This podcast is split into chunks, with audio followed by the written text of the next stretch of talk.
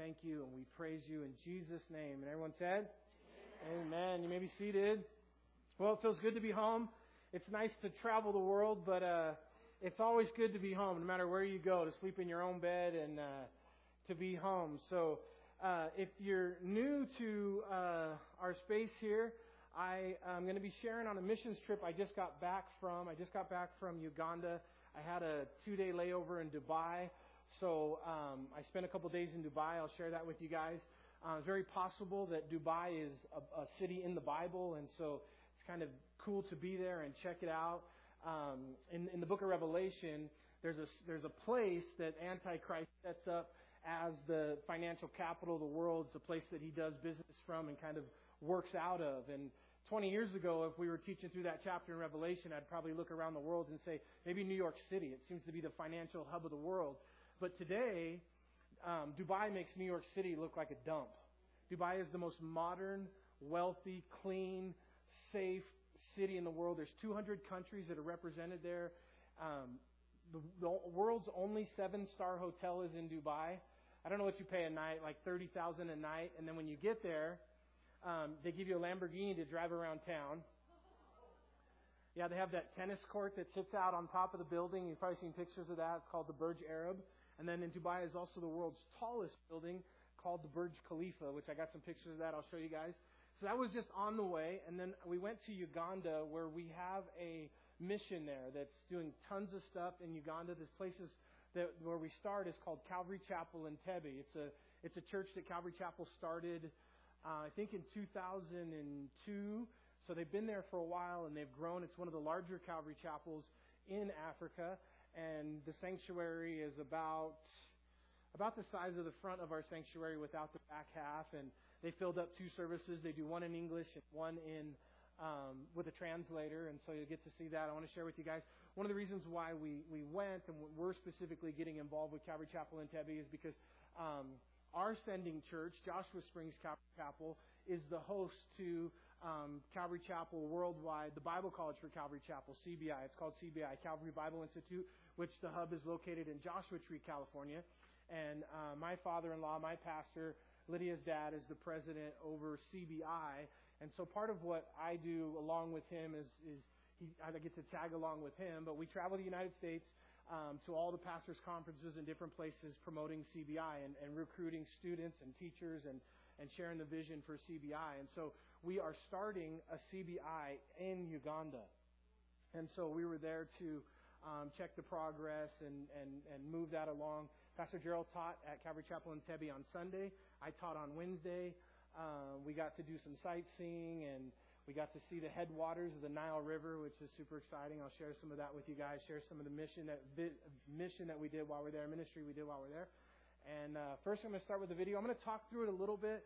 So I'm going to probably uh, we'll see how uh, how frustrated Brian gets with me by the time this is over when I have to have him stop and play and stop and play. But let's uh, let's try to see how this goes. So here's the video. How's everybody? How are you doing, Chris? Good. good. All right. We're on the way to the farm where the Bible college is going to be built. Pastor Isaac. The other one was Pastor Pat, or Pat. He's an elder at the church.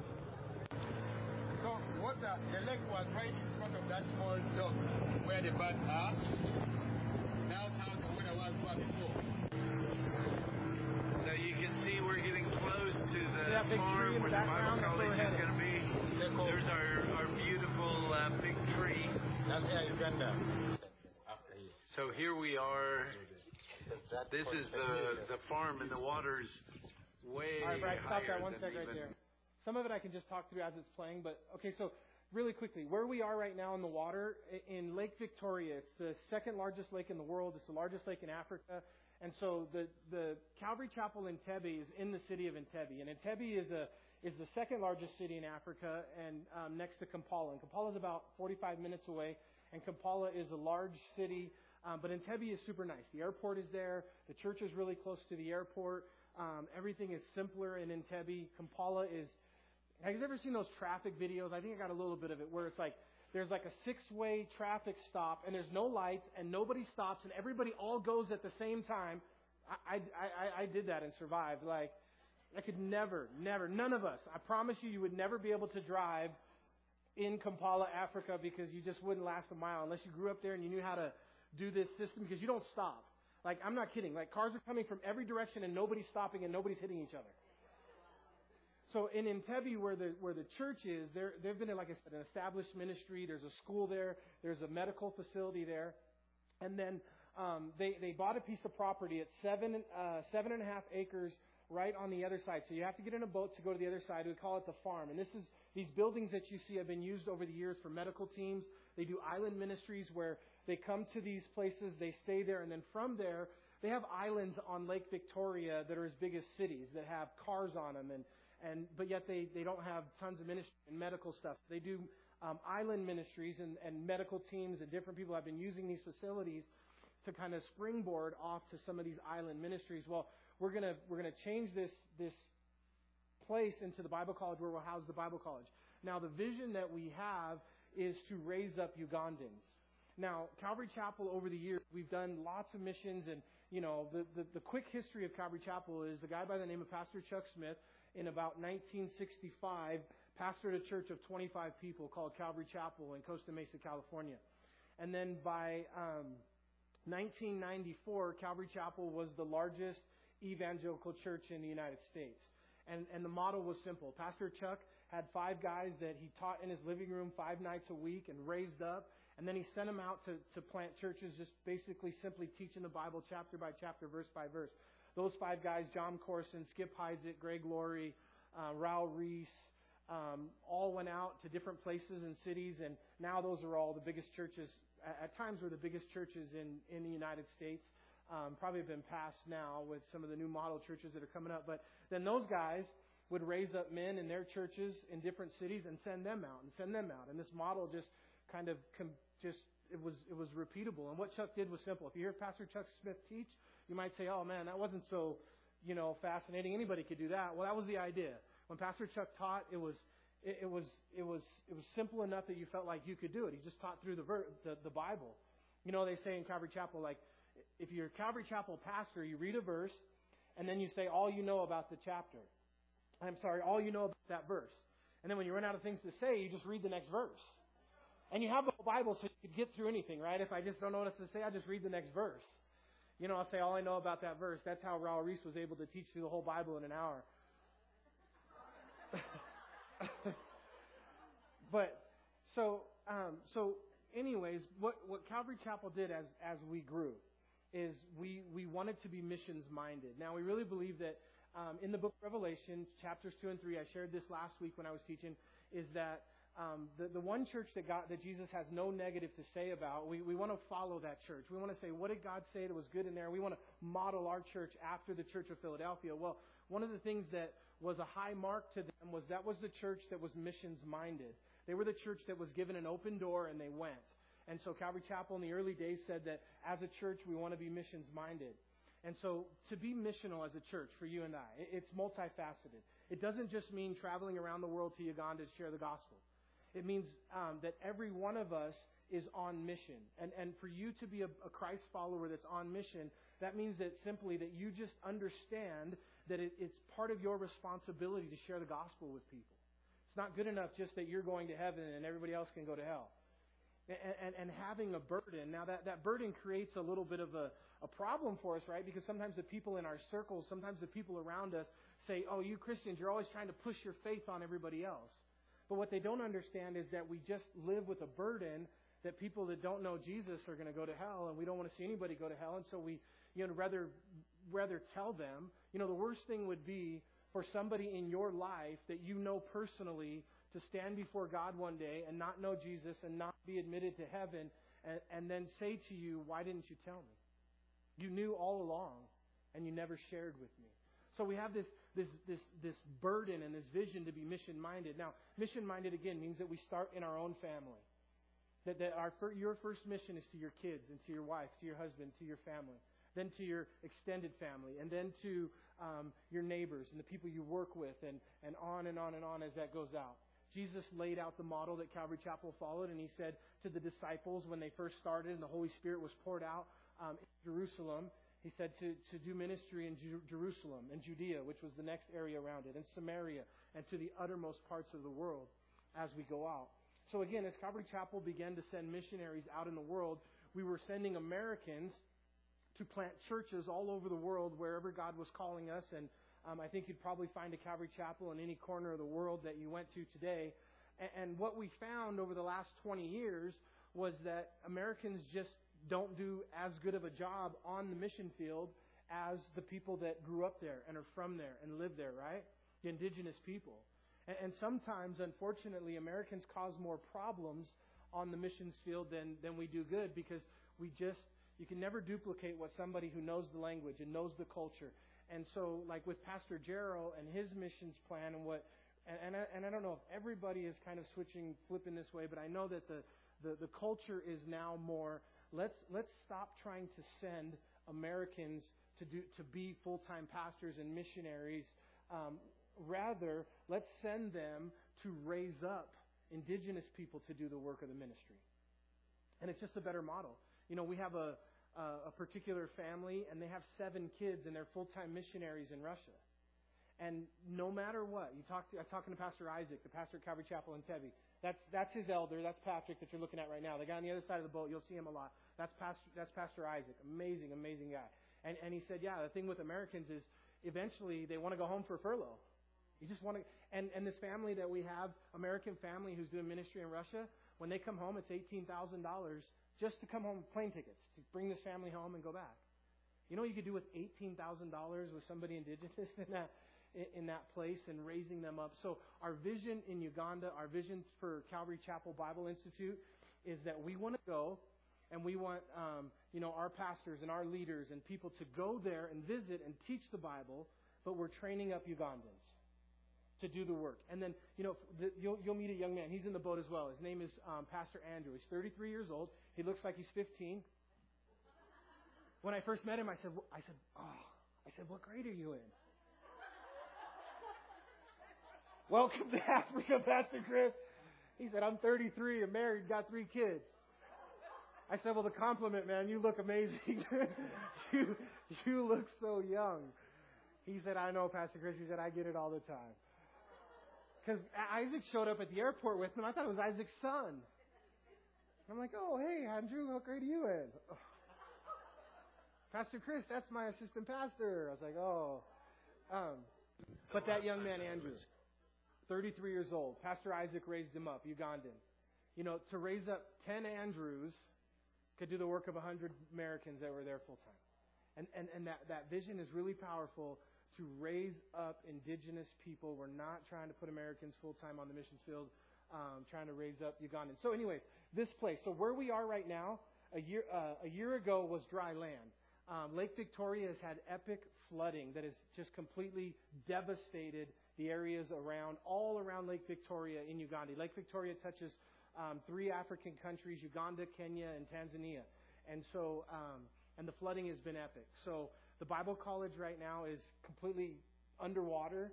This, the, where we are now, we've already passed where the old dock used to be, where you would dock the boat. And last time Pastor Gerald was there, you walk from here to where we are right now on dry land.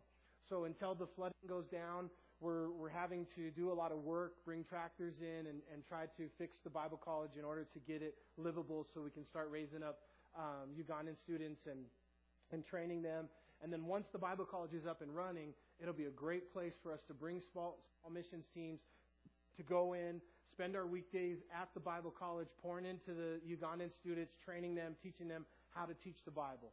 So, okay, go ahead. Here.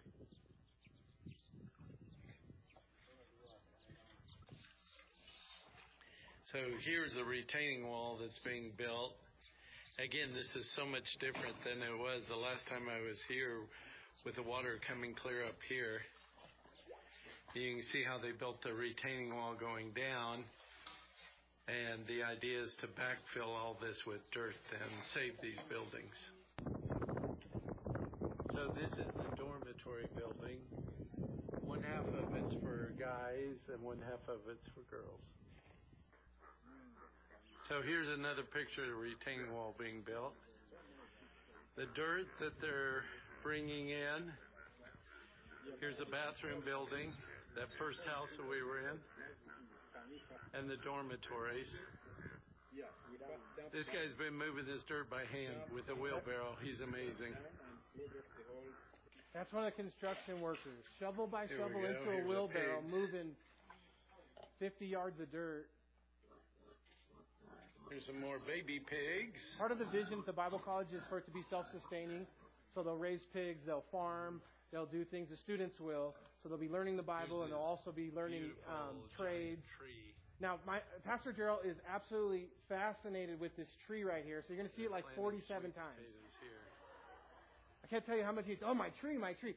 It, hold, hold it one sec. Just one sec. Um, it's a funny story, but it's a true story. So the other pastor that's really involved in this mission is a pastor out of San Jose Calvary Chapel. His name's Pastor Craig. Pastor Craig is the grandson to, um, oh, I'll tell you in a second. He's, uh, uh, Alan Redpath.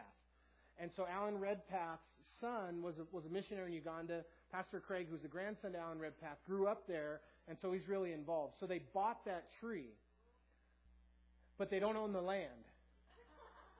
That's Africa. All just Uh, when you buy land, there's tenants. So you can own the land, but the tenant still has right to the land, and then you got to buy the tenant out or negotiate with the tenant to get him off to keep to get your land. So it's it's weird, but so they own the tree. We own the tree, but not the land that it's on. So I don't know how that works. That's all right. Go ahead. And the road that goes down hauling the dirt. So here's where we're getting the dirt from, which this is high ground. So eventually buildings can be up here. This is the parsonage, and this is the church back here. We're going to put walls on the church, and that will double not only for the church, but as a classroom for the Bible college. Again, spanning around. And here's my favorite tree in Africa. Look how beautiful Oh, we know this that. is. And then coming back around to the road going down. So is a beautiful this is tree. Pastor Eddie. He pastors the church here, and he's getting married in June. and again, here's a great view of that tree. Here's, here's Pastor Eddie, and they store all the equipment for their Sunday services in here, their worship. So here we are at the farm, and again, the buildings that we're reclaiming by hauling in all this dirt. That's Pastor Andrew. This is where we're going to begin.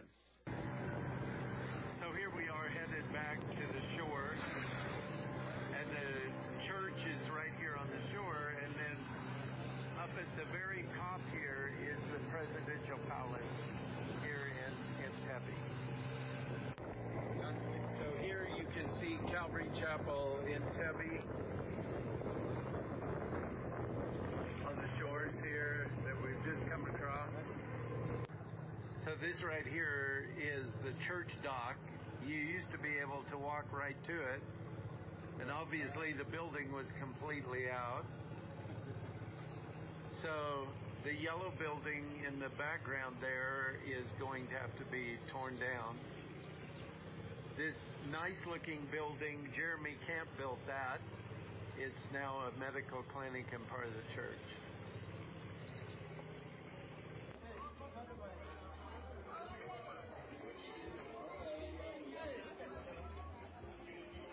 That's a typical street in Africa. Everywhere I went in Africa, that's the way it looks.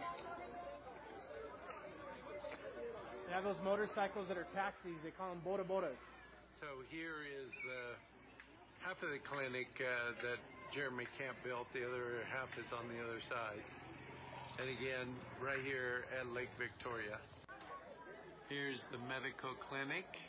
They just gave birth to They their second, their second baby at the medical clinic, here. Chapel. So here's the market area. That is uh, by the church. So here's the church building. From the street Look at all the green bananas that are here. So these guys have nothing to do with Calvary So Chapel, but Pastor Isaac, bananas. to make peace with the neighbors, he lets some of And the people set the up shop right in front of the buildings right church and do their business. Be a good neighbor. the grounds here at Calvary Chapel in Entebbe. That's the entrance, the driveway. when we went. Those are the three wives, Pastor Isaac, Pastor Andrew, and, Pa- and Patrick, and they, they prayed for us while we were over in the island. The sun's setting on Lake Victoria. So the church has a soccer team. The church's team is black. So I got a good story about this soccer team. Remember this soccer team? They're called footballers over there. We don't. I, I said soccer a couple times. They look at me like, Hi everyone, uh, this is Pastor Isaac here at Calvary Chapel in Entebbe, standing right in front of Pastor Gerald Hagman and Chris, who are already here. I just want to say hi to you guys at Joshua Springs uh, and you guys at Calvary Towira Springs. We thank you so much for allowing these gentlemen to be here today. We bless you this Sunday. We are ready for the word. Pastor Gerald is going to share. God bless you. Love you all. Thank you. All right, so here I'm with Chris, uh, the man from Joshua Toll, Willow Springs. Willow Springs. and so right now we are standing in a quadrangle of our primary school. Uh, this is uh, Calvary Chapel Christian You won't see. You will not see churches like this in Africa. This is pretty established, and there are some, but not many. This one's really nice. We have also extra classroom is from uh, primary primary one up to I mean grade one to grade seven. And so upstairs we have the library and uh, grade seven classrooms, and then on the other side we have the computer lab. And so we are trying to use this to reach out to the community by having children highly subsidized for to pay. That's the overflow seating. They pay around forty dollars a term and term of three months, and uh, we only allow them to come and feed and be taught, and then what the church does is to pay the teachers their salaries, and then the parents can have their children here learn. So it is a model uh, Christian school in this country and in this community where we allow children to come in and have a good education at a highly subsidized cost so that they can benefit in a good environment to be able to become future Christians in the country. That's So here we are at uh, Calvary Chapel in Entebbe, and if you notice, they on their sign here have Calvary Bible Institute, as well as all their other ministries that they do here. It's a truly amazing place here, and uh, here is the city out in front. All right, so right now we are standing in front of our small cafe. This is Cafe Phileo, Even Calvary uh, Chapel in Africa has a cafe. coffee, Uh, tea and anything else that you want, especially the African known Rolex. Rolex is not a watch here. It is actually a chapati or tortilla rolled up. It's a wrap. And it's an African style that they do for you. It's in, so, There we go. We got Chris here. modeling. So right now we have so many things with souvenirs. You can buy T-shirts, you can buy cups, and whatever you, you make here are proceeds that the church uses to do some activities in this place. So when you're here, you'll always enjoy the oh, the coffee that you love so much. God bless you. Thank you.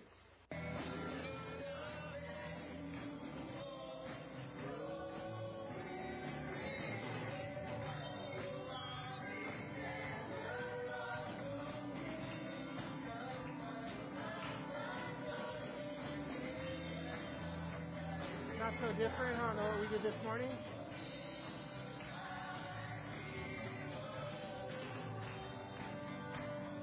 This Sunday morning, it's first service. First service they do um, in English only. Second service they uh, teach through an interpreter.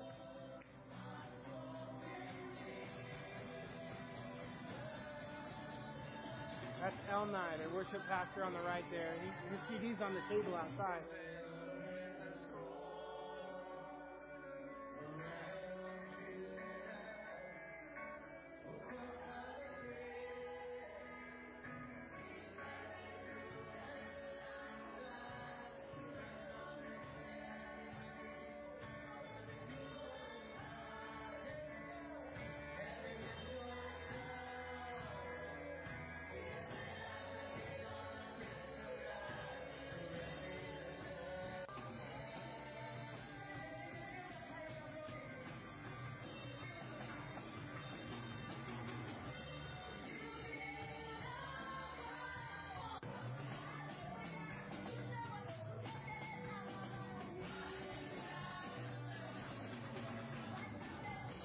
Songs were in English and some of them were in Luganda, their native tongue.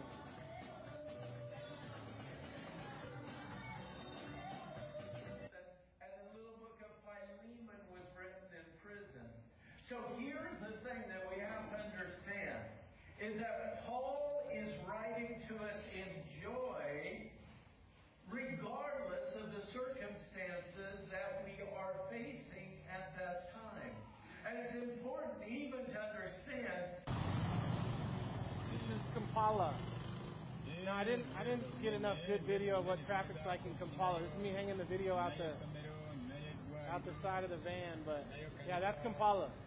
Okay, here you are. Now we're at Pastor Isaac's house for dinner. He had us over for dinner, and he's gonna introduce his family to us. This is uh, Pastor Isaac's home. We are here. and uh, I have a number of kids in this house. Uh, both our biological kids and the kids God has given us in the Lord. And so our beginning is ransom. Ransom is two years old. Ransom. Little boy, Yeah. ransom. Then, uh, there's Those are those are his two biological kids. Yeah. She was so beautiful. Grace, oh, I fell in love with her. I was missing Gabrielle, and so I, I got to hug little Grace. Yes. Okay, she's run away. So this is Francis. Uh, Francis Magezi. The word Magezi means wisdom in, English. So he has finished senior four. And then Cedric is a son also to members who go to our church. He also finished grade seven. He's waiting to go to senior one. Uh, my sister-in-law, she's uh, Sharon. She stays with us and uh, helps us here in many things.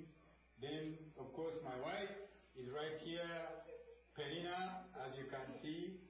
And then, uh, uh, this is my brother-in-law, he's Regan. He's also staying with us. He finished senior four. He's on holiday. And then we have, of course, other kids who are in school right now when the schools opened up after COVID. Uh, our first kid, the boy, uh, uh, Prince, is at school. He's 13. And then we have Ian, the friend of Prince, who also brought in as a son in the Lord. He's also in senior one in school. We have two other girls. Naomi, she's also in senior three in the school, far away. Then we have another girl called Helen. She's in senior five, far away in Mbale. So, big family. Yeah. King. All right. great meal they cooked for Yes, that was awesome. All right, God bless. Thank you. Okay, stop right here. One second. So, um, of all those people that Pastor Isaac just introduced, the two littlest ones are his only biological kids. Of all the people that are under his care is 16 people. Now, school in Africa is boarding school. That's normal school. So when he says the kids are off in school, it's actually boarding school. So they, they go away for three months to school, and then they, they do semesters. So you pay for your kids, if you can afford it, you pay for your kids to go um, to school per semester. So they go, then they have these breaks. So he was when he said the one kid was on holiday, he's in between semesters at his school. Senior one would be like our seventh grade. Senior two would be eighth grade. Senior three. So they basically starting in seventh grade to to twelfth grade, they they just call it senior one, two, three, four, five, and six. Their senior six would be our our senior in high school. And so um, the kids that weren't there, they were in school, which means boarding school, where you live there, you stay there, you eat there, you study there. And so again, um, Isaac is, by the grace of God, has taken in up to 16 total people, and um, that he takes care of. So. Sure, yeah. If this was regular mud, like anywhere else in the world, there's no way you could even function. No. That's mud road. That's a dirt road. When we You had to pass that, get out? part of it started caving in on my side, and I was like, "This is a resort. It's called." Uh, Gerald will explain in a minute, but Roof, uh, oh, this is me grass videotaping. but it's done differently than the videotaping ones skills. at the Bible College. Uh, maybe you'll notice the difference. And then here's some certain types of stone we could build with. We just went to visit this place to get some ideas for the Bible college. Malachi, it's called. Some rich guy from cage. Switzerland moved there and built this. You'll see him, I think, in the video. He married an African and he's got like 15 children. Malachi. There's another part of the Red River, this red clay is actually a blessing from God. Life wouldn't exist without it because of the rain. If it turned to like American mud, everything would sink, you wouldn't travel, but this red clay, it's hard and it repels the water and it doesn't doesn't sink like mud. It's just different. Here's some ideas for what we want to do over at the Bible College for walkways. You see that is on Yeah. the rocks. I These are all that guy's kids. We're still in Molokai here. We're getting ideas. But look how cool all this is. Those are places you can rent to stay. Maybe I didn't show that video. All right, next time.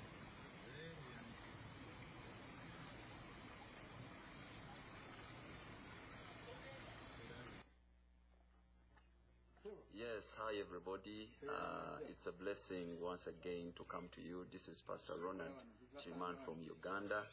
Uh, it's a blessing uh, that uh, God has been so faithful. He has provided for us a projector.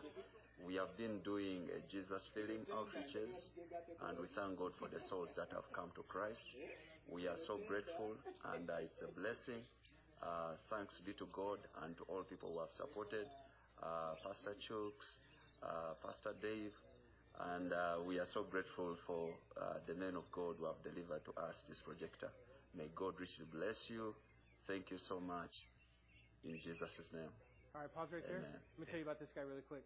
So Pastor Dave is the pastor at Calvary Chapel, Gooding, Idaho. He's the one that's that's overseeing the Philippines trip that I told you guys about that we were going to go on. That's Pastor Dave. Him and a guy named Pastor Chuck who met at Joshua Springs a long time ago I've been all over the world doing um, the Jesus Film Ministry, and I just going to give a plug for that because it's very effective missions, and it's something that we'll probably, as we go out in missions, want to be a part of. And so the Jesus film, you bring this in there as the projector, the screen, and, and the Jesus film is done in every language in the world, I'm pretty sure. And then you go up, you set it up in villages, and, and people come, they watch the Jesus film, and many, many, many souls have come to Christ through the Jesus film ministry around the world. It's, it's effective ministry. Well, about five years ago, Dave and Chuck were in this area in Uganda, and they met this pastor, and, and, and they did the Jesus film outreach with him. And when they left, they left him all of the equipment, and he began to go out and take the Jesus film ministry into remote places. And over the last five years, he's completely wore out that projector. He's used it so many times. And so, so Pastor Chuck at Joshua Springs sent with Gerald this box right here, and we had to meet up with this guy, and we're calling him on the phone, and he's in public transport. Anyways, so we met up with him to give him the projector that um, Dave and Chuck equipped him with five years ago, and he's doing a good work with this Jesus Film Ministry, which is super effective uh, all around the world. Okay. Okay, here we are. We are at the eastern bank of the River Nile, and over there is the River Nile. That's the world's longest river. And this river is running up to the Mediterranean Sea, whereby it is through, uh, passing through Uganda, uh, southern Sudan, northern Sudan, and then finally Egypt up the Mediterranean Sea. So this river is taking a period of three months. So the point where now starts is at Natural Springs. So you're going to be able to see the Natural Springs and then see how Lake Victoria is coming in into the Nile. So as it runs, it is flowing for a, a coverage of 6,400 kilometers. Like I told you, it is taking three months period, that's 90 days. And this river flows northwards. So this is the southern, and then the other side is the uh, northern edge as well. Thank you. Yeah. So here we are at the source of the Nile. That's where the Nile this is comes where right it out all of the begins, earth coming out of Lake and flows all the way going to north the Mediterranean the way to Sea where it touches Israel and Greece and How about Rome this and for Turkey some and spiders in the trees? The world's Them longest river. are big. The Nile. And the Nile's all over the Bible. The Nile River.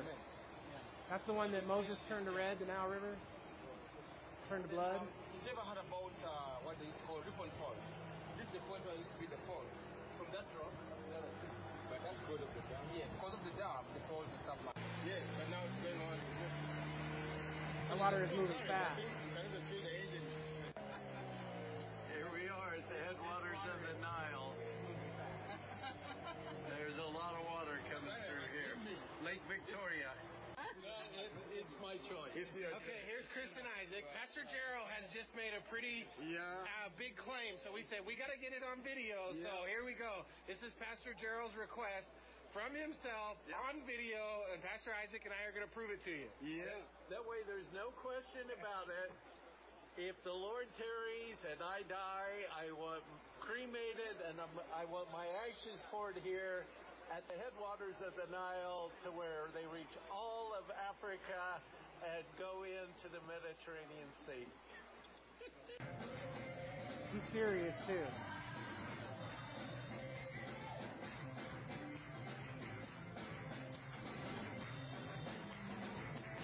Hold it right there for a second. Lydia told me her dad called her and he was telling her this story and she's like, "Yeah, my dad was serious about that ashes thing." And um, and she said, "I think I want you to do the same thing." She said, "But I think I want you to have your ashes dumped in Kauai." and I need to go for like a week to have them dumped. So, so this is uh, Wednesday night now. This is the Wednesday night service. Pastor Gerald taught on Sunday. I taught on Wednesday. So this is some clips from the Wednesday night service.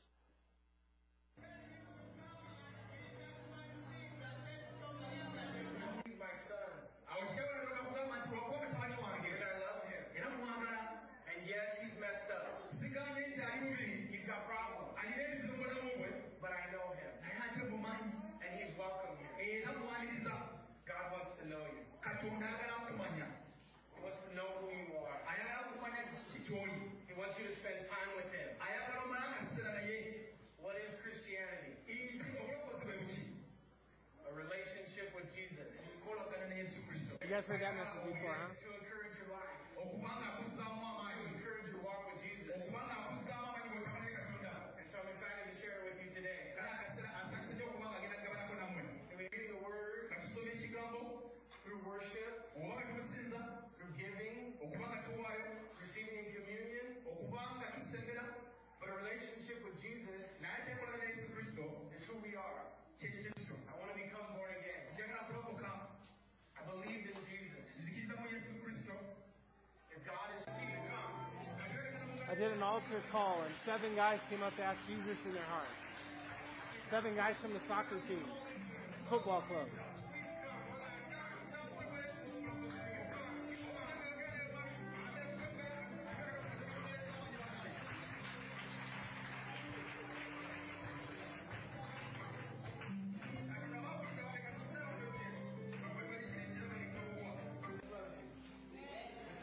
Soccer coach. We, uh, you guys bought that soccer team all new uniforms and cleats. So some of the money that we got, we bought.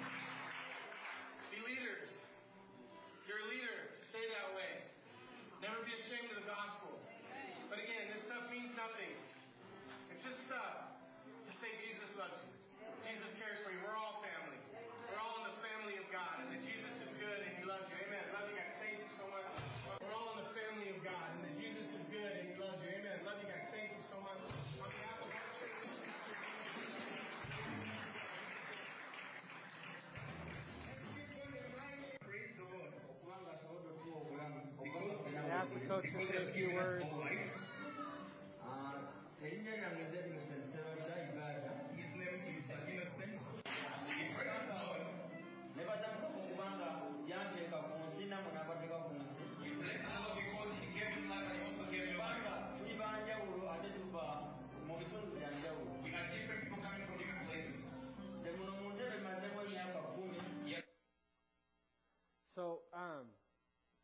Again, I want to thank you guys.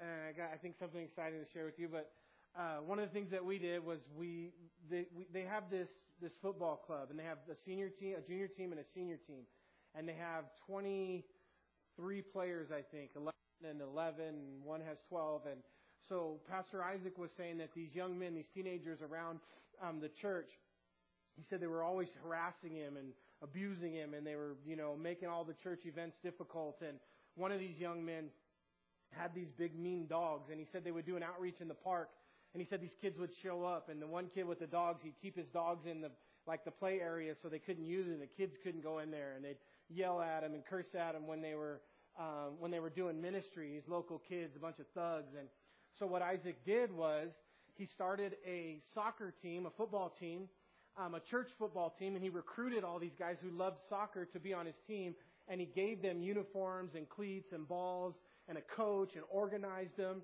and they became friends with the church and stopped, you know, fighting and being antagonistic all the time.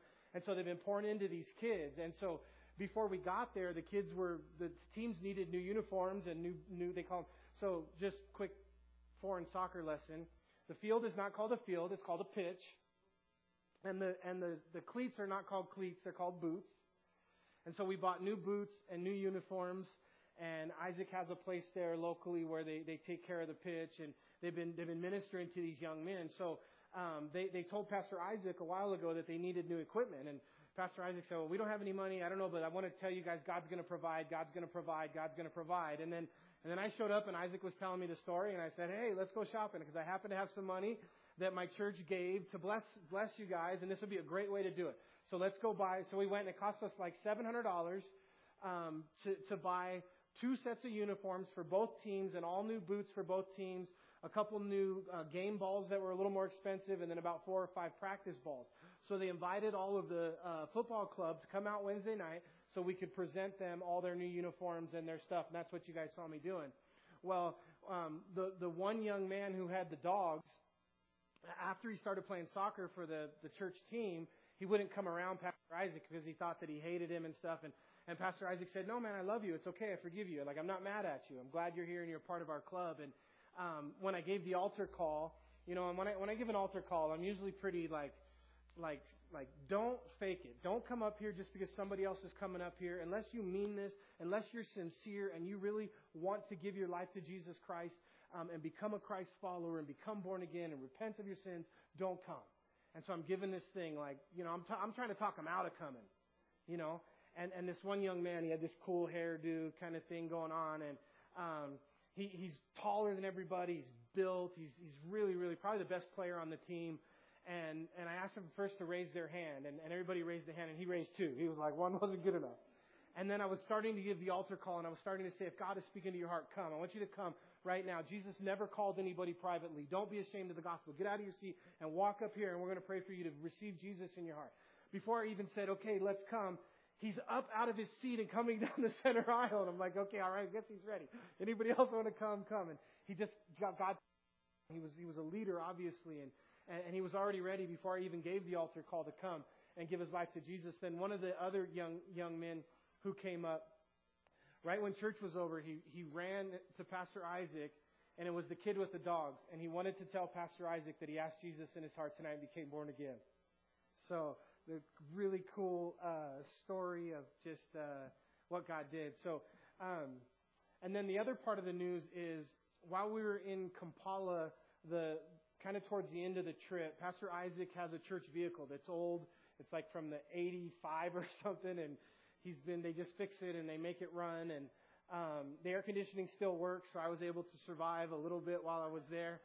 Um, in this, and it broke down in the middle of traffic in Kampala um, one day when we were we were traveling, and so by the grace of God, we were able to to get it off. And Isaac got on the phone, and his mechanic happened to be close enough that he came and he was able to put a band-aid on it so that we could get back to Entebbe. And, and then once we got back to Entebbe, they took it to the shop. And the next day it was down. We walked kind of the next day because where we stayed was close to the church. And then the following day was day to come home, and the, the van was again fixed and up and running. But through that process, God put it on my heart that we should buy Pastor Isaac a new car.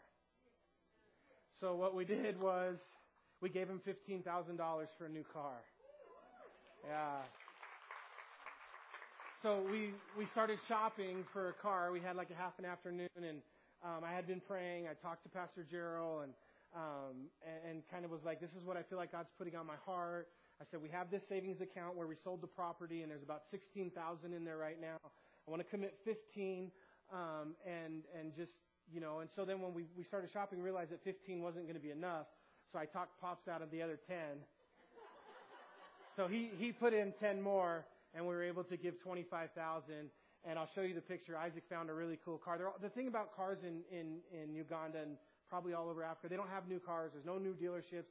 Most of the cars are refurbished or they're, you know, it, it, they're, they're, and they're all the same. There's like three or four different models. And in all those motorcycles, you'll see thousands of motorcycles and not a two of them were different. Every motorcycle in the entire week that I was there was the same exact. It says Boxer on the side. It's the same engine, the same motorcycle that they sell there, and it's all you can get there. The cars are pretty similar. There's probably about six different choices of cars. There's no such thing as a 2020, 2021.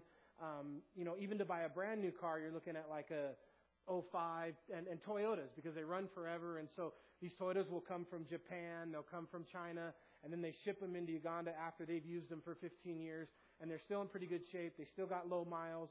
And so the car we, we ended up buying was like a 2005 Toyota Land Cruiser that at one time was really nice, but now it had like 100,000 miles on it. But for, you know, for their standards, it was, it was a really nice car and, and everything is good on it. You'll see it in the picture. It's really nice. But now when, when teams come, when pastors come, the church and Pastor Isaac has a way which is completely necessary to do ministry there, that he has a nice way to be able to travel and bring people. So huge blessing. So the soccer uniforms and the, and, and the vehicle, and that's all from you guys. So again, when you get to heaven one day, and some Ugandan comes up to you and says, Thank you for sharing Jesus with me.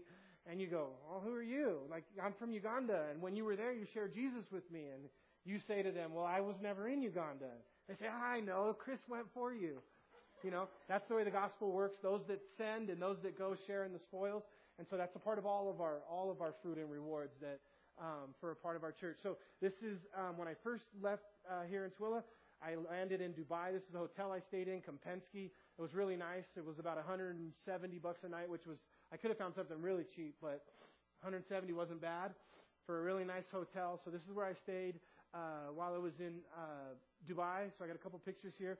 Have you guys heard that they have an indoor ski resort in Dubai Mall? You can ski in the middle of the desert. So this is Ski Dubai. They have a bunch of packages. This is actually out of my hotel room. That's the ski slope. That's what it looks like from outside. You see the angled building there that you go to the top. There's a lift that takes you to the top. You can ski, ski or snowboard down.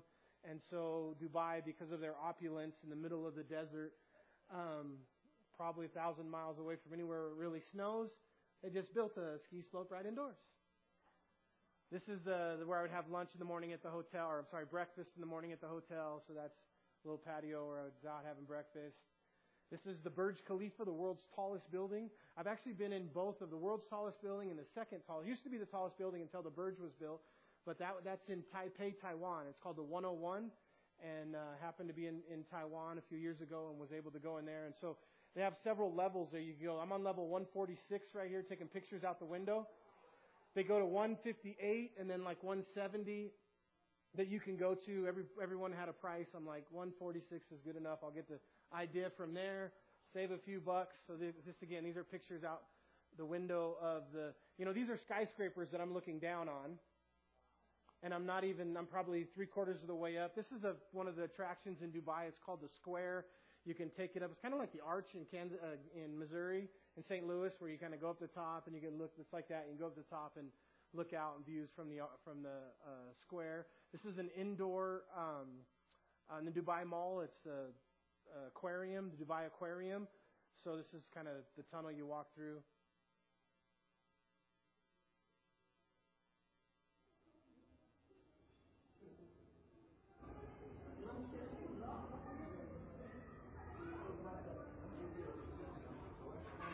There was some girl in there doing all these selfies, and I was trying to not get her in the video, and so I'm like,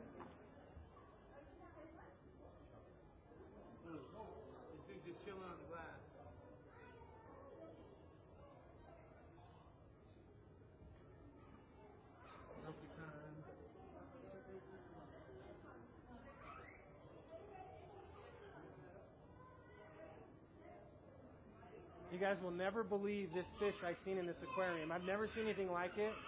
It's the strangest, biggest fish I've ever seen. You'll see it in a minute. These are some of the fish I've seen. Wait till you see this fish that I, I, I couldn't believe it. I had to take a picture of it. There, look at that. What is that thing? This is in the mall, Dubai Mall. Um, just a kind of famous sculpture thing, waterfall with these divers on the outside. So I just shared that with you guys. Next one, like another picture of the same thing. Um, just kind of gives you a picture of the opulence. This was last day. I was getting ready to fly to Uganda. I was having my last breakfast. You see my little piece of my suitcase there. I was ready to go. Um, then I think that's oh, this is a Joshua tree in the middle of Dubai. And the reason, you know, our, our sending church, Gerald's church, is in, in Joshua tree. These, these trees only grow in one place in the world. So I thought that was kind of cool that there was a Joshua tree right in the middle of freeway on Dubai. Ladies, this is for you. This is a dress made out of solid gold. Anybody? So they have two um, markets in Dubai that are attractions that I got to visit. One is called the Gold Souk, and one is called the uh, Spice Souk. So out on the table, I have some um, some tea from the Spice Souk and the the root of like what they make Vicks vapor rub with. You heat it up in hot water or on like a stone, and you inhale it, and it's like bath salts. So that that's at the Spice Souk there. These are bracelets. The cameras turned the wrong way on that picture, but these are all the bracelets that gold in this place. All the world's largest gold ring. How about some necklaces, ladies? Lydia already picked out the one she wants. I showed her that. Um, oh, this is back to Africa now. So now I'm in Africa. Um, this was the first day. Was, uh, yeah, first day we flew in. We had lunch at the. Uh, I w- loosely call it a hotel where we stayed. It was very nice. Um, it was a compound that was close to the church that a family ran. There was rooms, like probably 12 rooms. You sleep under a mosquito net, a malaria net they call it. No air conditioning in the room, but um, actually Uganda is not hot. They're so close to the equator that nothing really changes year round. They don't have seasons. They have like a wet season and a dry season is really their only seasons. The temperature is about 75 degrees 360 days a year. Um, the the sun sets and rises 365 day, uh, days a year at the same exact time. It doesn't vary like it does in other places. And so you're right there on the equator. And I was really worried about the heat, and it was humid. But it was it's actually um, in Uganda. The weather is really really nice. It's almost San Diego weather. Um, so from like noon to about four o'clock, it gets really hot and feels really hot and humid. But in the mornings, it's cool. And we were there in the rainy season, so when that rain and that cool air, it was beautiful. And the, uh, if I was sleeping in in the morning, once that rain started, oh, I would sleep so good because the cool breezes would come through the windows and the rain would put you to sleep. But um, so there we are. That's Pastor Isaac. That's the one I asked what grade he was in. I'm sorry, Pastor Andrew on my left. That's the senior pastor at Calvary Chapel in Entebbe. Isaac, we got to know him a lot. Pastor Gerald met um, Pastor Isaac at a pastor's conference in South Sudan um, with Far Reaching Ministries, and they happened to sit next to each other, and that's how they became friends. And Pastor Isaac, it's funny because he calls Dad Dad, so it was like it was pretty cool. And he's become a, a, a son to Pastor, or a, yeah, a son to Pastor Gerald. This was my first Sunday morning. You can't really see it well, of course, but it was a beautiful rainbow um, in the purple skies there above the hotel. This is that sign that um, is in the video of all the different ministries and facets of Calvary Chapel. That's again just a pretty typical look at uh, what the streets look like in a lot of the places. This was on our walk down to the water. This is Pastor Gerald and Isaac solving all the problems of the world. And then there's the tree, the one we own, but we don't own the ground. And there, there's the Bible College. So again, these are videos. You've seen this in the video, but this is the Bible College. The, uh, I think that's the dorm facility there. The retaining wall, where the lake has now pushed up to the retaining wall, but it used to be way back. Again, just another picture moved back. Pastor Isaac and then the elder Patrick is there on the left with the mask on. Uh, that is, I'm not sure, the kitchen facility, I think maybe. And there we are, again, trying to figure this stuff out. They've been moving all this stuff. That guy that was in the video um, with his shirt off, the buff-looking guy, he they've with a, they've been moving all day, and and they they're living out there, and so there's no electricity.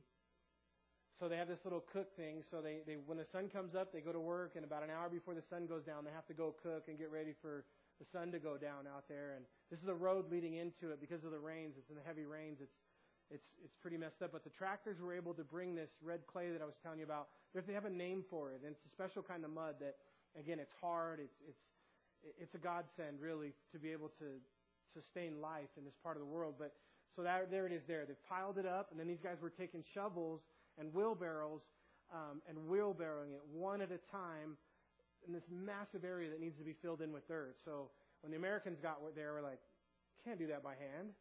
Like we don't have the concept of doing it by hand. They're out there doing it by hand. Like that's how you do it, you know. We're like, no, that's not going to work. We're going to buy tractors and going to bring this in.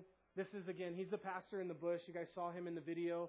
So on this on the on the Bible college, which is nice, is down by the water. There's been a lot of flooding, but up higher, they they own that property as well. Up to the tree. There's a tree behind me. There is a church that's there. Um, there's a parsonage that's there. The pastor that's currently living in the parsonage, he won't get out. He's not the pastor of the church anymore, but again, the way that things work in, in Africa is different, and so they have to negotiate with him. They offered him, he wanted 20,000 American dollars to get out. And so they offered him 10 and, or 8 or something, and now they're negotiating, and, and, and they have to eventually pay him to get out of their house. Um, and, and then this guy can move into the house. He's pastoring the church there now, um, like on the thing. But we have, we have land up higher that is, It'll, the lake will never reach there. It's still close enough to everything that we can. Where the Bible college eventually, you know, when it looks like Malachi, it was that resort place I showed you. Eventually, it can look like that as we build and as we grow. But we'll we'll begin to build up a little bit higher, and we'll we'll probably eventually get rid of the buildings that are closer to the water. And who knows what's going to happen? How much receding they're going to be? If the lake levels will go back to where they used to be, or if um, the high waters will continue. This is this is again stuff that was in the video um, coming back. This is the, the, the building, the medical facility right next door to Calvary Chapel in Entebbe. Jeremy Camp in 2007 built this, and he did a big concert in Kampala and uh, free concert. And then he built that medical facility that Calvary Chapel runs. They can reach their community. They can do medicine. People that can't afford to go to hospitals and travel. And again, they've they've delivered two babies in their in their medical facility now. And so this is the banana vendors that Pastor Isaac allows to use the space in front of the church. Bananas is a staple in um, in Uganda as far as food goes. The food, Lydia asked me how the food was. The food was amazing. You know, um, when Gerald is in um, Blantyre, Malawi, um, it's a lot poorer and it's a lot more remote. And they eat a staple food there that's called sima, which is like a like a um, cornmeal kind of meal that they they eat three times a day. It has no protein in it, and it's a staple in their diet. And so when I'm going on this trip originally, I'm thinking like, oh man, I'm gonna eat sima three times a day. I'm not gonna, not at all. This, I mean, anything you want that that you want to get there.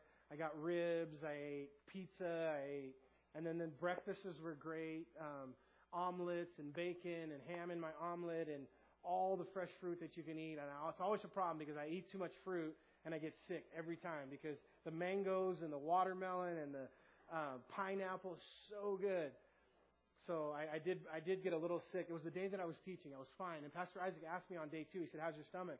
And I said, "I'm fine." He said, "When people come, when Americans come, usually they get a little sick at least once. And how, are you feeling?" I said, "Oh, I've been feeling fine." And then on Wednesday, I woke up and I was just sick. I, wasn't. I never got like totally totally sick. It was kind of mild, but it was enough that I set out that morning. They went over to the island that morning, Pastor Gerald and Isaac, and I said, "I'm going to sit this one out. Get ready for my message tonight." And off and on throughout the day, it was like I went back and forth from like I'm going to throw up to no, I'm feeling fine. I'm going to throw up, I'm feeling fine. And I was probably the mangoes I ate the day before, but these are just right next to the church. I don't know, some birds, some ugly looking weird big birds. This is a plaque that's on the thing. It says Calvary Chapel in Entebbe, Calvary Chapel Island Missions, Hope for the Restoration Initiative, Community Medical Clinic. Um, was laid by the principal donor to this project, Mr. Jeremy Camp, Speaking Louder Ministries. So there's a little plaque that with Jeremy Camp's name on it. Um, and you have a soccer team.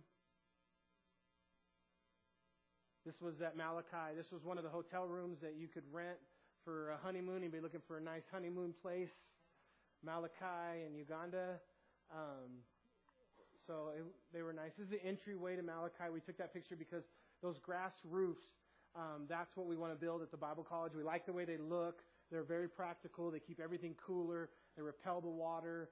Um, they're a little more expensive than the tin roofs that they're using on a lot of the buildings, but they just look cool. And, and so Pastor Gerald wants to build with that. This is us that day. We were buying the soccer team.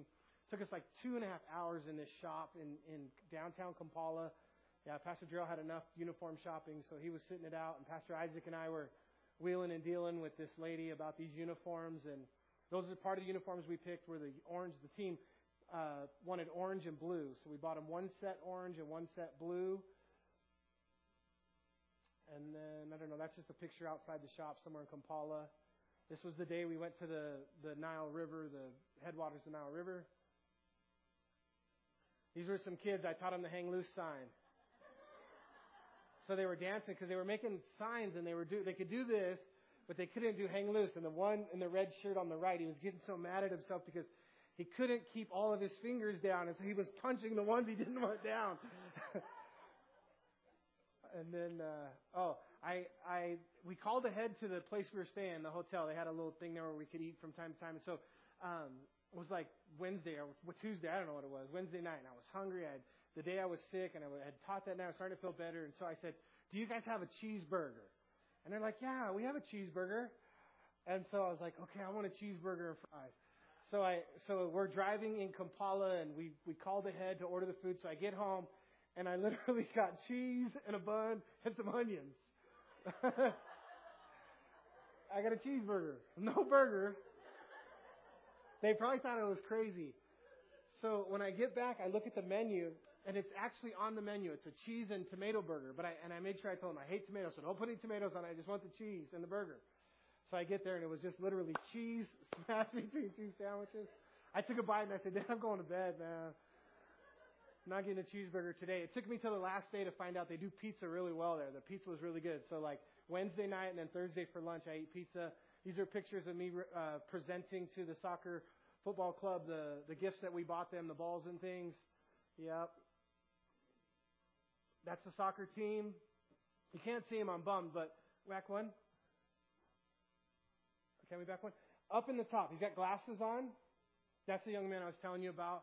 Um, he was the first one to come up. He was the one that raised two hands. Um, really, really neat kid. God really touched his heart. He's 21 years old. He's the captain of the team. He's their star.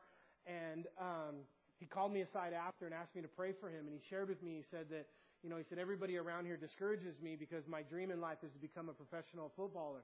And people are saying, you can't, you're a local kid, you'll never make it. And, and he said, I, I want to prove to them with God that I can, you know, that I can do this, that I can become a footballer. And so, um, you know, God gave me a word for him. I was able to encourage him. And um, I told him, I said, God can bless your desire to become a professional footballer. I said, but God will not bless it if it becomes your idol. And I said, the hard part in life is that we want, you know, the Bible says I can do all things through Christ who strengthens me. And sometimes we take that to mean, oh, we can win this championship, we can win this game, we can do this thing. Well, there's Christians on both sides of the ball that are claiming the same verse. Does that mean they both get to win the championship? Um, I can do all things through Christ who strengthens me. Yes, it's true, but I told him I explained to him that if, if, you, if you don't keep God before soccer, what if God wants you to be a pastor? I told him, what if God wants you to be a, so- a pastor and not a, not a footballer, not a professional? Because Uganda has a national team and he can try out for it. And, and I said, but if, what if God wants you to be a pastor? Are you okay with that? He's like, yeah. And I said, so yeah, God can bless it unless it becomes your idol. And if you're trying to use God to become a professional football player, God won't bless that. And he said, I understand. I understand. So I thought it was cool. I think God, again, used me to kind of encourage that young man. I want to be praying for him and encouraging him. And when I do get a chance to talk to Isaac on WhatsApp, we're able to talk pretty freely. I'm going to encourage Isaac to, uh, Pastor Isaac to, to keep pouring into that guy. So that was this, that was the club, junior, senior. And that's the car we ended up buying him. Yeah, it's a, it's a Toyota Land Cruiser. Um, so it had some, it was owned by a, uh, an NGO. And so it was he had had it for a while. There's a big scratch in the back there with some wear and tear. The seats were pretty um, weathered, but everything else was functional, worked well. There's about 80,000 miles on it, so they're going to need some new tires, and they want to change out the low-profile tires and put some more off-road tires on there. But um, that was uh, 20. It was about 23, 24,000 is what it ended up costing. So um, that's what they found, and that's what we bought them. Yeah. All right. We we are out of time, so uh, before we pray, though, I do want to ask to just really quickly. I want to share a scripture with you guys. Um, in First Chronicles, uh, if you got a second, just give me two minutes. If you got a minute, turn with me to First Chronicles in chapter four. It's always fun. First First Chronicles is like a difficult place to find, so it's in the Old Testament, before the Psalms, after Kings and Samuel. But in First Chronicles chapter 4, it's a, it's a chapter of genealogy. It's probably not a chapter that you would readily just read through. If you started to read, I encourage people that, that when you're reading through the Old Testament, when you run into something like this, it's totally okay to skip it. Like you can, you know, if it's just name, a whole chapter of just name after name after name, what happens, unfortunately, is people are like, they get bogged down and then they stop reading the Bible. Rather than stop reading through the Bible, I'd rather you skip these things and keep reading. So, so that's why I say that it's okay to read. But this one, it would be a bummer if we skipped it because there's a nugget right in the middle of this genealogy tra- chapter that you might get lost. And what's really cool about this guy, Jabez, is that as God is just mentioning name after name, so and so begat so and so begat so and so begat so and so, when he gets to this one name, he stops and he gives us three verses just on one guy. And I'd like to think for my own, as a Christ follower, that if God was telling my story, that, that, that my grandfather Jacques begot Alfred, my dad, and Alfred begot Chris, that when he got to Chris, he might pause there and have something to say about my life as a Christ follower. That God might need to pause on your life and say something about you as he's mentioning your genealogy.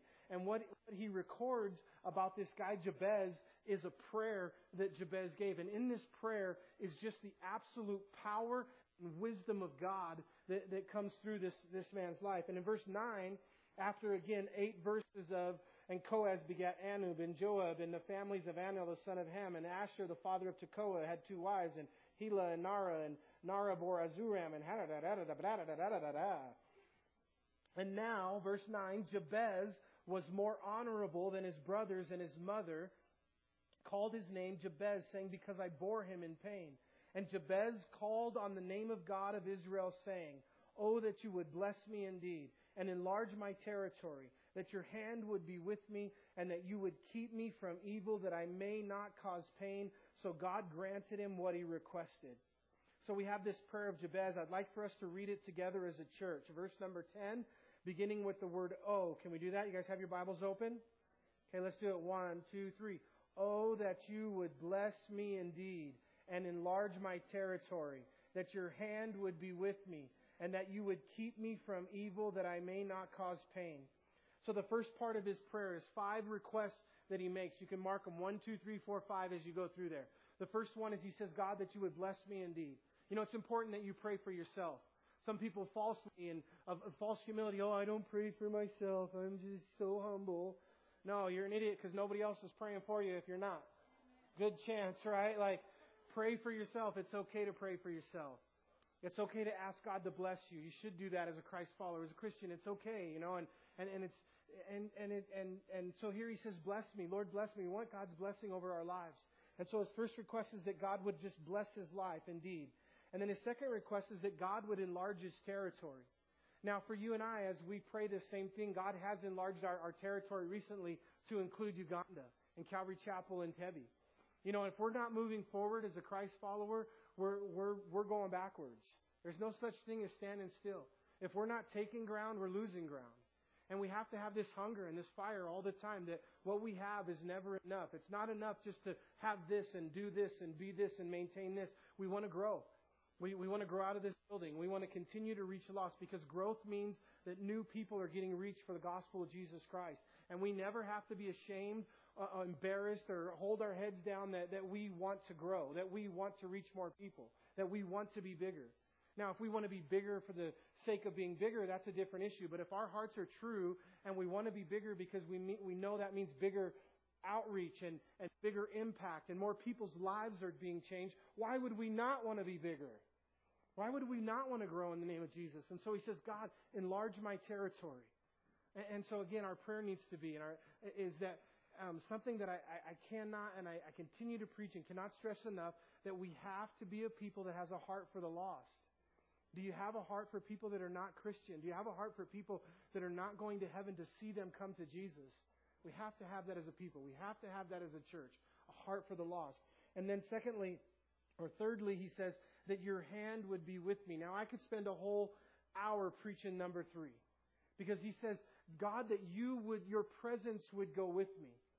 When God called Moses to bring the people of Israel out of the Sinai, they had been there and they'd gotten, they'd led these two million rebellious people through the wilderness and they reached a kind of a stopping point in Sinai and God showed up and he said, Moses, it's time now to move these people out of the Sinai. And Moses said, these people are crazy, God. He said they murmur and they complain and you know what's going on. And he said, Lord, I'll do this impossible request. I'll do whatever you call me to do, but I'm not doing nothing unless your presence go with me. And God said, Moses, my presence will go with you. And Moses said, God, show me. You know, prove it. And, and then Exodus 33, and I'm, I'm ad-libbing a little bit, but they have this conversation, and the heart of it is that Moses is adamant, and he says, God, I'll do anything for you, but I'm not going unless your presence go with me. And for all of us as Christ followers, the most important thing in your life is the presence of God in everything that you do and everywhere you go. It's not the only thing or the most important thing. It surpasses all of that. There's not even words that I can use to describe the value of the presence of God in everything that we do. When I come up here to preach every Sunday, I say, Lord, don't let me walk on that stage if you're not coming with me. If you don't stand next to me, I don't want to go. Because if I go up by myself, I'm going to fall down. I don't want to go anywhere where your presence doesn't go.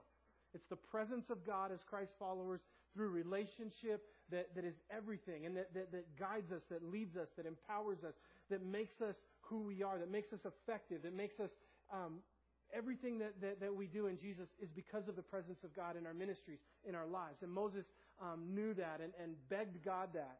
And Jabez understood that, the depth of character in this guy, Jabez, that where it came from. And he said, God, that your hand would be with me in all of this. And then his fourth request is that you would keep me from evil. Now, again, as, as, as ministers of the gospel, as people have a heart for the lost and want to be used by God, you, you're never going to be used by God if there's, if there's sin in your life that God can't use. What is it in your life that God can't use and God needs to get rid of? We have to deal with it. And Jabez understood that. And he said, Lord, that I, that I might not sin. What, is, what does the psalm say? The psalm says, How might a young man cleanse his way? By taking heed according to your word. Your word have I hid in my heart that I that I might not sin against you. It's the word of God being put into our hearts that is the value of helping us and keeping us from living sinful lives. And we're never going to be effective in the gospel if we're living sinful lives. Not to say we don't sin. We all sin. I'm a sinner. I sin every day. I struggle in life. I struggle in areas. But, but, but unrepentant, consistent sin will destroy a ministry, will destroy your life. And, and then he understood the last thing, and I got, I'm, I'm way over, I understand that, and I appreciate your patience. But he says that I may not cause pain. And it says, so God granted him what he requested. Number five was that he wouldn't cause pain. This is so important to me as a, as a pastor. Because it really is my heart. And I understand that as a, as a leader, um, as a pastor, that I have potential to cause pain. You know what? You know what? As we went to Uganda, one of the things that's just absolutely heartbreaking is that um, the just the, the, the corruption and, and, and really not talking about the corruption among um, the Ugandans. I'm talking about the corruption that the Americans have brought and the corruption and the devastation, those buildings, those school buildings that were being built. At one time, there was a ministry that was traveling the United States. And have you guys ever been somewhere where they have the cards with the African child's picture on it, and you can sponsor them for thirty dollars a month? And um, and so this ministry was doing this and um, collecting thirty thousand dollars a month and then sending Isaac $4,000 a month to, to run this school, and he needed $10,000 a month. They were feeding 250 kids on Saturday and schooling 175 kids five days a week. And, and then they were, they were calling and they were, um, you know, they would show up and they were yeah, yeah, yeah, and abusing, and it was just ugly. The guy was stealing money and was telling everybody was going to things, and it was causing pain. And, and you, you have, and we have that potential there's, a, there's one of the biggest buildings in um, Kampala when we are there. It's being built. It looks like the Burj Khalifa. I mean, it's just a big, big high-rise building that's being built. It's a, it's a cult that is there in Entebbe, and it's a pastor who claims that he has healing powers, and, and it's just raping the people. And, and the gospel everywhere in the name of Jesus. You know, we read that scripture in Matthew last right last week. Remember, Lord, didn't I prophesy in your name? And Jesus says, "Depart from me, I never knew you." And it's going on all over the world where people are doing things in the name of Jesus and has nothing to do with Jesus. And, and, and even maybe those that, um, like myself, who, who desire to, to honor Jesus and know Jesus and, and, and have integrity that, you know, can fall. When the American pastor falls into some kind of sin and sexual sin, what happens to the church? It just causes pain. And Jabez understood that. And he said, Lord, as I do ministry, Keep me from evil and help me that my ministry would not someday cause pain. And that's a great prayer. Amen? Amen. Let's stand together. Hey, we love you guys so much. Um, I'm going to be out in the lobby here in a minute to uh, uh, talk with anybody. If you had any questions um, while uh, I was speaking tonight, just ask me as you come out today. Um, I'm going to be announcing in the coming weeks, months, we're going to try to do um, organize some missions trips here um, for our church. And with COVID, things are still um, travel is still very difficult. I had to do three COVID tests in like a four day period. I don't know how, but up until this trip, I had avoided any COVID tests or anything being shoved up my nose or in my face. And in four days, I had to take three tests. They were all negative. Um, but travel is still kind of difficult. So, but we do have a heart to do some um, some mission trips and, and get people involved. And listen, I don't want anybody if if it's just not on your heart, don't feel bad about that. Like you you do what God's put on your heart. Missions is not for everybody. It's okay.